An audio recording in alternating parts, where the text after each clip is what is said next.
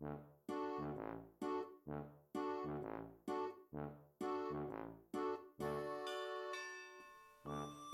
い、えー、始まりました。少し不思議ナイトでございます。ゆうすけです。こんにちは。さっぱです。よろしくお願いします。よろしくお願いします。ということでね、えっと、今回からね、第1回っていうことなんですけども、はい、えっと、僕たち収録慣れしてないので、すごい緊張はしてますけども、えっと、これ あのね、はい、一人で喋るっていうわけじゃないので、聞き手がいるっていうことで、気持ちを大きく持っていこうかなっていうふうに思ってますんでね。よろしくお願いします。うん。お願いします。えっとね、あの、まあ、番組の内容というか、テーマ的なことはね、はい、第0回でちょろっとお話はしてるんですけども、うん、あの、藤子 F 不二雄先生っていう漫画家の方が僕すごい好きなんで、はい、あの、その人の話とか、まあ、こういうエピソードがあるよとか、うん、あの皆さん知ってるようでこんな話があるんで、みたいなことをね、僕が好き勝手喋っていけたらいいかなと思ってるんでね、そういう話好きだよっていう方は、ぜひぜひ、あの、応援していただいたらなっていうふうに思ってるので、はい、あの、これから、あの、始めていきますんで、よろしくお願いします。よろしくお願いします。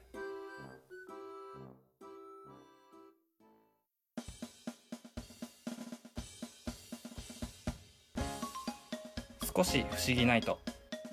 この番組では藤子 F 不二雄先生の少し不思議な物語について楽しくおしゃべりします。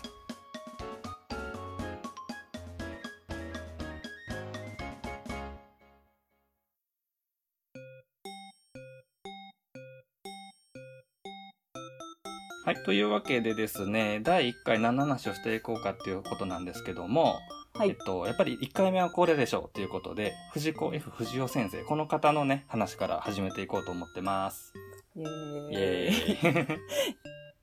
イ。ちなみにね、サッパさん、この藤子 F 不二雄先生って聞いて、はい。パッてその顔とかって出てきます？顔？顔とか、例えばその、よく、あの漫画とかに自分のキャラというか、ほら、自画像的に登場したりとかするパターンあるじゃないですか、漫画が自分で描いてる人が。全然出てこない。え？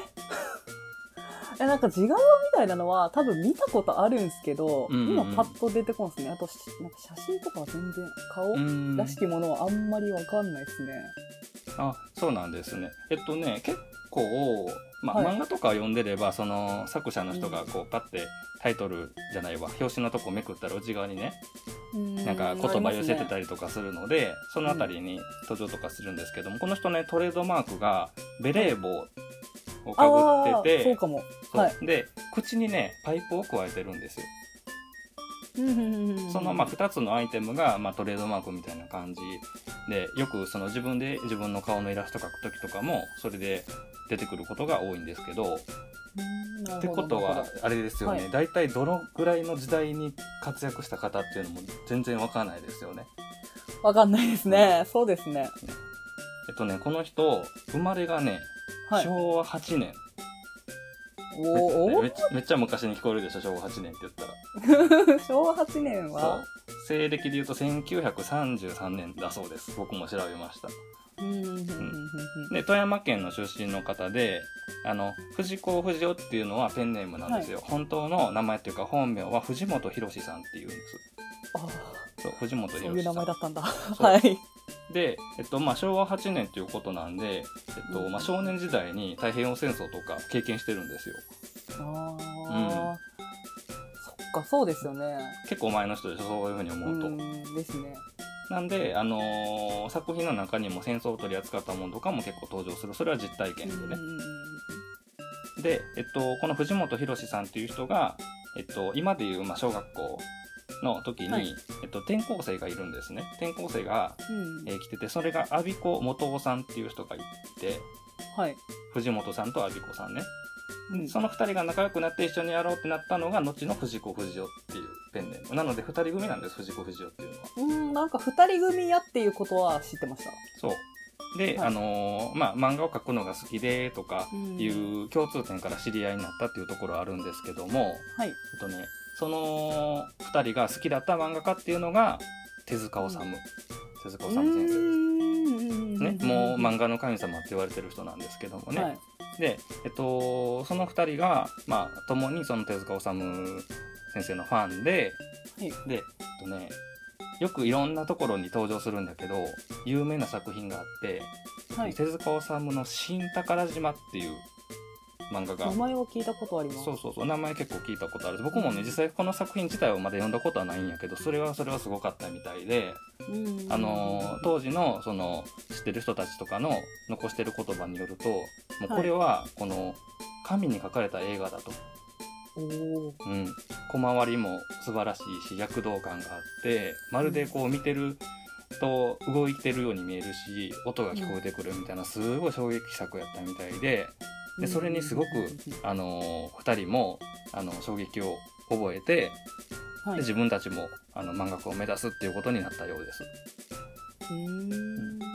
でこの時にね残ってる面白いエピソードであるのが、はい、自分たちでね、うん、雑誌を作っちゃったんですって。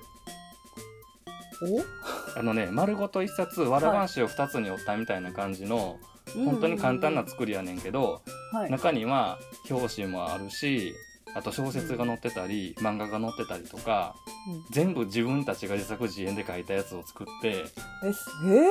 そうそうそう。で読者投稿欄とかも自分たちで書いてるんですよ。その感想の お手紙とかみたいなのを書いてあそれは面白いですね。面白いでしょ。面白いですねそれ。でそれを回覧して友達にこうま、回したりとかそんなことを一緒にやってたっていう話が残ってて僕実際ね藤子不二雄展っていうのが大阪であったのに何年か前に行って、はい、その時にその書いたやつ見たんですよ。うん、もう本当にあの雑誌というかを模したみたいなものを自分たちで作ってそんなに子供の遊びやねんけどすごい微笑ましいなみたいなところを実際にねあの見てきました。なんかそんな感じでね、こう、ごっこ遊びでもありながら、こう自分たちの好きなことをね、いつか実現するぞみたいなところで、一緒にやってた仲間っていうのがこの2人っていうところですね。藤本さんと阿ビ子さんっていう。はい。で、えっと、その頃から、えー、自分たちで作った漫画とかをいろんなところに投稿して、あのー、投稿コーナーみたいなところに投稿してたみたいなんですけども、はい。その時に、えっと、17歳の時にね、えっと、どっか何かの新聞に、えー、連載されてる漫画っていうので採用されて初めて自分たちの書いた漫画っていうのが紙面に載ったと。なので、17歳でデビューしたってことになってるんですよこの2人。おーなるほど、うんうん、であのー、それ以来いろんなところでこう自分たちの書いた漫画っていうのを送っては、はい、まあ、没になったりだろう採用されたりだのっていうことを繰り返していってでいずれその手塚治虫先生自分たちの憧れのっていうところにも、まあ、目に留まるような風になっていって目をかけてもらえるような存在になっていったと。いうふうな感じの経歴であの少年時代っていうか過ごされてるようです。であのー、状況をねその後するんですけども、はい、この時にねすごく有名なというか同時代の漫画家の人たちが手塚治虫も含めて、あのー、みんなでね集団生活をしてた場所っていうのがあるんですよ。うん。とね時和荘っていう建物、うん、アパートがあって、はい、これ東京にあるんですけども、はい。えっと、すごくねその時代に活躍した、まあ、駆け出しというか、あのーうん、同時期に頑張ってた人たちっていうのが一緒に暮らしてて、えっと、でこの藤子不二雄2人まとめて藤子不二雄二人組はあの手塚治虫が退去した後にその部屋に移り住むんですね。うん、はい、でえっと退去した時の、えー、手塚治虫が使ってた机そのまま置いていってくれはったからそこで漫画を描いたりとかしててね。えー、めっちゃなんか憧れの憧れの人と。なんかワクワクするでしょ？そんなん聞いてたら自分た自分がそうやったら嬉しいみたいな。うんそうですね、うん、ですごくあの、まあ、夢を追いかけつつ、はい、あのまあ4畳半のボロアパートみたいなとこなんですけどもね。はい。で同期というか一緒にいたのがえっとまあ名前ぐらいは多分聞いたことあると思います。赤塚不二夫さん。うんはい。ね？天才バカボンとかね。はい。あと石ノ森章太郎ってる、知ってる？えっとね、仮面ライダーとかの原作者ですね。うん。ほうほうほうほうほうほう。あとは、角田二郎さんってわかる？わかんない。これはちょっと、ちょっと古いかもわかんない。恐怖新聞とか、うん、そういう作品が有名なんですけども。はい。とか、まあまあ、同時期に、えっと、そうやって、あの、その後に活躍する人たちと、貧乏暮らしを、そして共同生活をしながら、あの、夢を追いかけながら、漫画を描いてたっていうのが、この時和荘っていう場所です。これ、時和荘すごくね、あの、もう伝説の場所になってて、もう取り壊されてなくなってるんやけど、はい、まあ、その頃のエピソードとかを、あのー、その後漫画にしてる作家さんとかもやって、で、そのあたりも僕まだちょっと読めてないんやけど、すごい伝説の、はい、あのー、場所、下積み時代っていう風な感じのね、残り方をしてるので、そのあたりもいずれ読んで面白ければ紹介したいなっていう風には思ってるんですよ。はい。すごいなんか楽しかったみたいで、8ミリフィルム自分たちで映画作って上映し合ったりとか、うんうん、青春って感じでしょ、なんか。いいですね。ねで、えっと、ちょっとずつそれぞれがまあ力つけるというかいろんなところで連載始まったりとかしていく中で、はい、えっとね、えっと、アニメ、アニメーションか。その漫画家を目指してあったんやけど、アニメーションというところにも興味を持ってあって、で、はい、そこに、えー、入居して一緒に頑張ってたみんなで、あの、アニメーションの制作スタジオを作るんですよ。うん。はい。スタジオゼロっていうのがあって、で、そこがまあ、はい、その、その後の主な活動地点っていう感じになるんですけども、でそこでいろいろとその、え動かす絵ですよね。アニメとか研究して作ったりとか、はい、で雑誌に載せる漫画も引き続き描いたりとかしてて、はい、でその時に生まれた、えー、作品っていうのが、はい、第0回でもちょこっと喋ってました「お化けの九太郎」なんです。うん、お化けの九太郎。これがもうねスマッシュヒットというか、はい、もうすごくあの当時あの藤子不二雄の名を轟かせたという、うん、すごい大ヒットしてね、はい、そこら辺から本当にもう誰もが知る漫画家っていう感じにすごくなっていったようです。で、えっと、今ね、その藤子不二雄っていうのが2人組やって言ったじゃないですか。はい。漫画家の藤本博さんと阿ビ子元さんって言って。この2人、はい、その2人で、えー、1人っていうふうにはしてるんやけども、はい、実は一緒に書いてる作品ってほとんどないんですよ。あ、そうなんですか ?2 人組と言いながらね。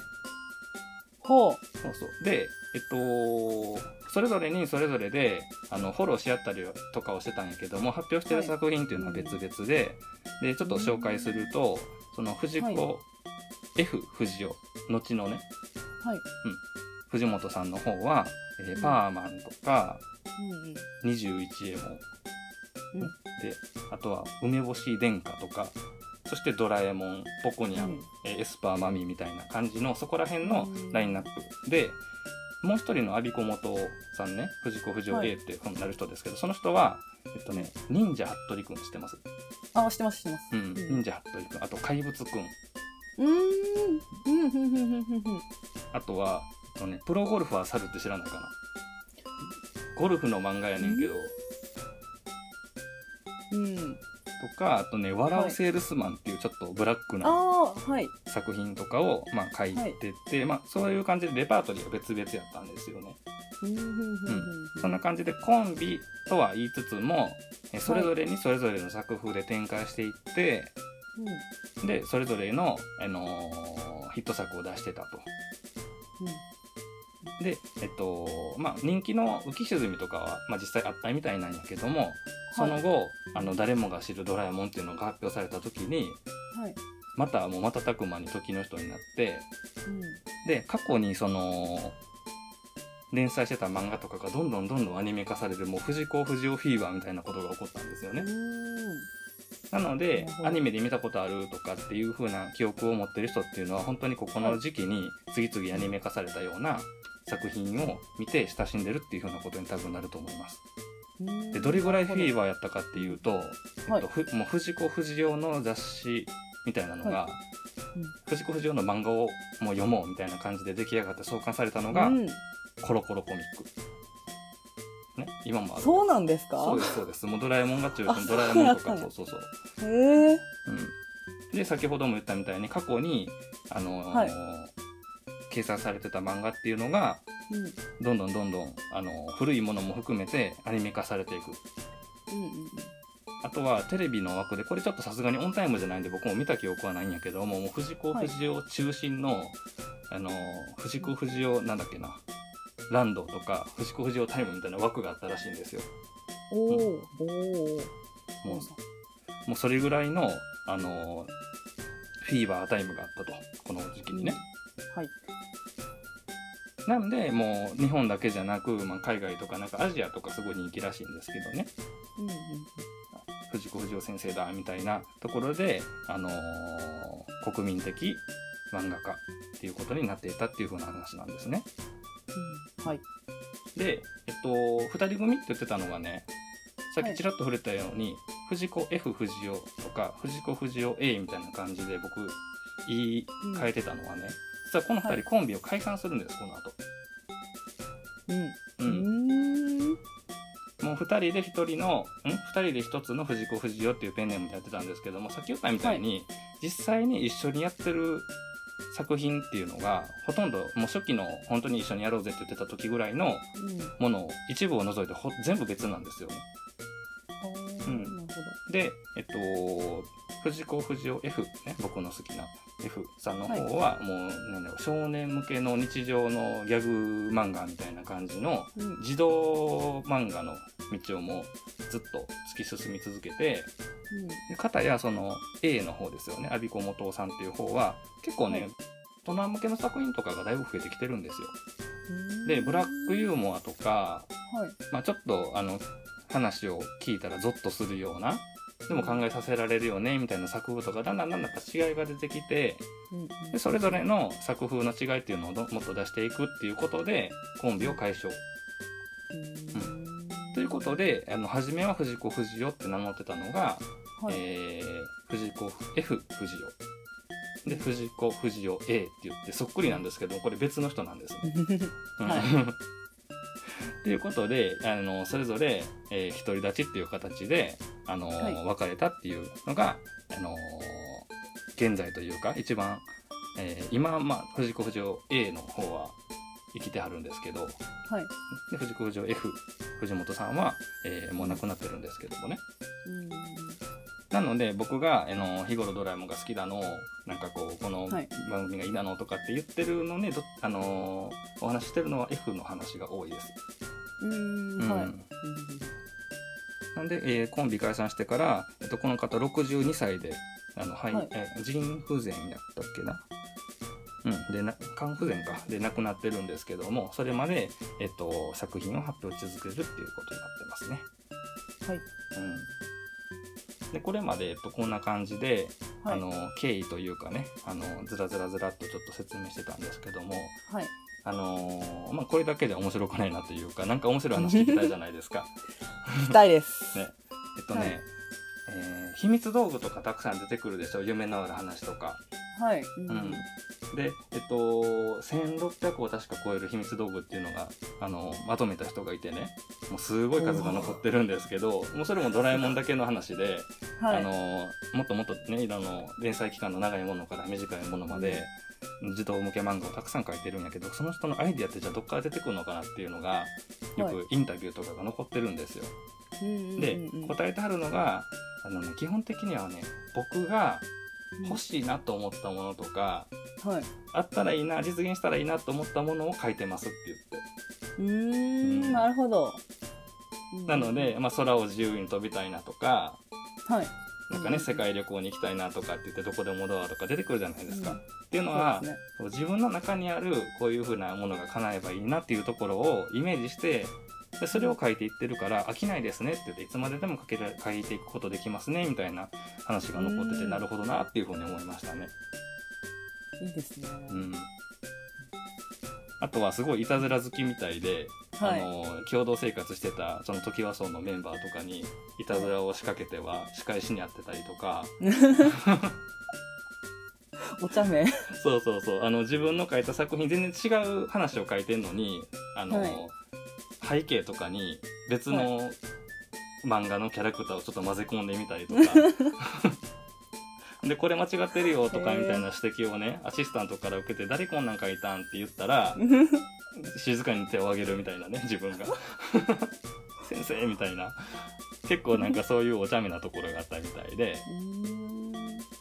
で、あのー、結構ね、いろんなことに興味があったっていうか好きなものがあったみたいで、はい、あのー、カメラが好きだったりとか、あとは恐竜が好きとか、うん、あとはもうアラビアンナイトからグリム童話から西遊記からなんか本当に、あのー、いろんなところからヒントというか、うん、もうそれもなんか作品を書くために、はい、えっと、調べるとかいうよりかは本当にもともと好きなものが多かったみたいで。ありとあらゆるものがその作品作りの下敷きになってるようなところがあるみたいです。で、あのー、ドラえもんとかでも短い話とかたくさんあるじゃないですか。はい、あとは、ね、あの僕の好きなね大長編シリーズって言ってあの、はい、映画の原作になってるあの一冊丸々使った長い話なんですけどもそれも、うん、えー、っとこの作者藤子 F 不二雄さんが残してるものは17作あるんですけど、それだけでも例えば舞台が宇宙だったりとか、はい、恐竜の時代だったりとか、あの現代だけどまだ発見されてないこんな世界があるんじゃないかとかいうのがあってすごく飽きさせないのはもともとはやっぱりいろんなことに興味のある人やったんやなっていうふうな作者のこの人の、あの好きなものが反映されてるっていう風なインタビューが残っててそれがすごく楽しくなんかこう見れる秘訣というか秘密なんかなっていうふうに僕は思いましたね。うん、うん、で、えっと、児童向けの漫画を描いていくっていうことがやっぱりあのこの人のライフワークやったみたいで、はい、たくさん残ってるんですけどもこうやっぱり子供向けの作品っていうのが多いんですよ。うんうん、でそれはどうしてなんですかっていう話を聞かれた時に答えてはったのが、はい、この子供が持ってる例えば夢とか願望みたいなものっていうのは、うん、すごく基本的なものだと思うんですって言って答えあって。うん、だから大人になってもそういう部分っていうのは必ず残ってるし、はい、どんな人が読んでも身近に楽しめるっていうのはやっぱり子どもの視点で楽しい話を描くっていうのがそれが僕が一番楽しくて読んでもらいやすいっていうふうに思ってますっていうようなこと言ってあってそれはすごい確かになと思って、うん、そうですね、うん、で僕自身も子供の頃からずっと好きかって言ったら別にあ、はい、なんかアニメやってるなとかいうふうな程度やったんですよ。はいで、まあ、大学生ぐらいやったかな。それぐらいの時に改めてその作品としてこの先生の残してる漫画を読んだ読んでみた時に、はい、あなんかすごく面白いなというか子供騙しじゃないなみたいな、うん、大人でも楽しめるなみたいなところの魅力に気づいたところからすごく、あのー、作家さんとして大好きになったっていうところがあるんですけど、はい、で、えっと、この人の作品ってジャンルで言ったら、はい、SF なんですよね。空想科学、はい、ね、うん。なんですけどもこの人の有名なセリフというかあって、この SF っていうのは、えーと、一般的にはサイエンスフィクションの略なんですよ。うん、ね。うん、これが、えっと、僕の、えー、作品っていうのはサイエンスフィクションではなく、うん、少し不思議という言葉の頭文字で SF だと思ってますっていうふうに言ってはってこの少し不思議っていうのがどういうことかっていうと、はい、日常の中で、僕らが日頃見てるものとか当たり前に起こってることとかこれが日常ですよね、はい、その中にちょっと異分子というか、非日常が紛れ込んだことで騒動が起こったりとかなんかこう笑いが起こったりとか、感動することが起こったりとか考えさせられることが起こったりとかっていう風なものが、あのー、作品の中身というか特徴として、うん、あの現れてるんですだから SF 僕の書く作品っていうのは少し不思議で SF だと。うん、なので多くの作品が、はい、例えば普通に見かけるみたいな空き地があったりとか、はい、学校があったりとか、うん、えー、パパやママがいたりとか、っていうふうなものを下敷きにしててなんかすごくすんなり見れるようになってるっていうのはこういう考え方があるからやなっていうふうに言われてるんですよ。なので、えっと、今回ね、その、ポッドキャストやりますって言った時に、どんなタイトルがいいかなと思った時に、はい、この藤子 F 不二雄先生のセリフというか、提唱したジャンルのところからちょっと拝借するような形で、はい、えー、番組タイトル「少し不思議ナイト」っていう風につけたっていうのが実はここにあります。はい、はい、なんで、あのー、これからねいろんな、えー、まあ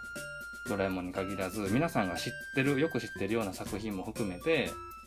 はい、あとはこんな話とかも書いてるんですよみたいなことも話をしていきたいんですけども、うん、その中にはこの少し不思議っていうスピリットが必ず紛れ込んでると。うんうんうん。うん、っていうところがあの藤子 F 不二雄先生の作品全体のテーマでもあるし、はい、この僕がこれからやっていきたいなと思ってるこの番組のテーマでもあるっていうふうなことで、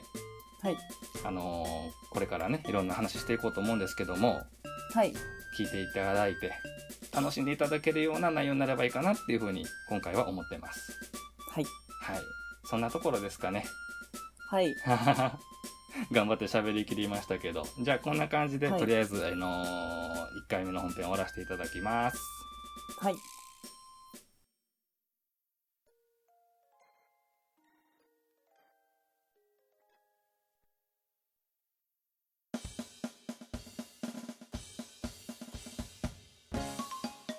はいというわけでどうでしたかねさっぱさん今日の話。あの2人組やって知ってたんですよけど、それが別れたっていうことをあんまり分かってなくってその藤子 F 不二雄さんとふ、うん、藤子不二雄 A さん？合ってますか？そうそうそう。がそうですそうです、なんかこう同じ人のような感じがしてました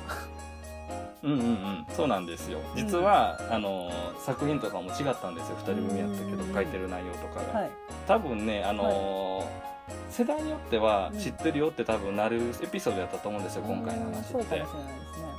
ただやっぱりそのアニメとかでは見てるけどそんなに作者の話なんて知らないよっていう人も多いと思うので、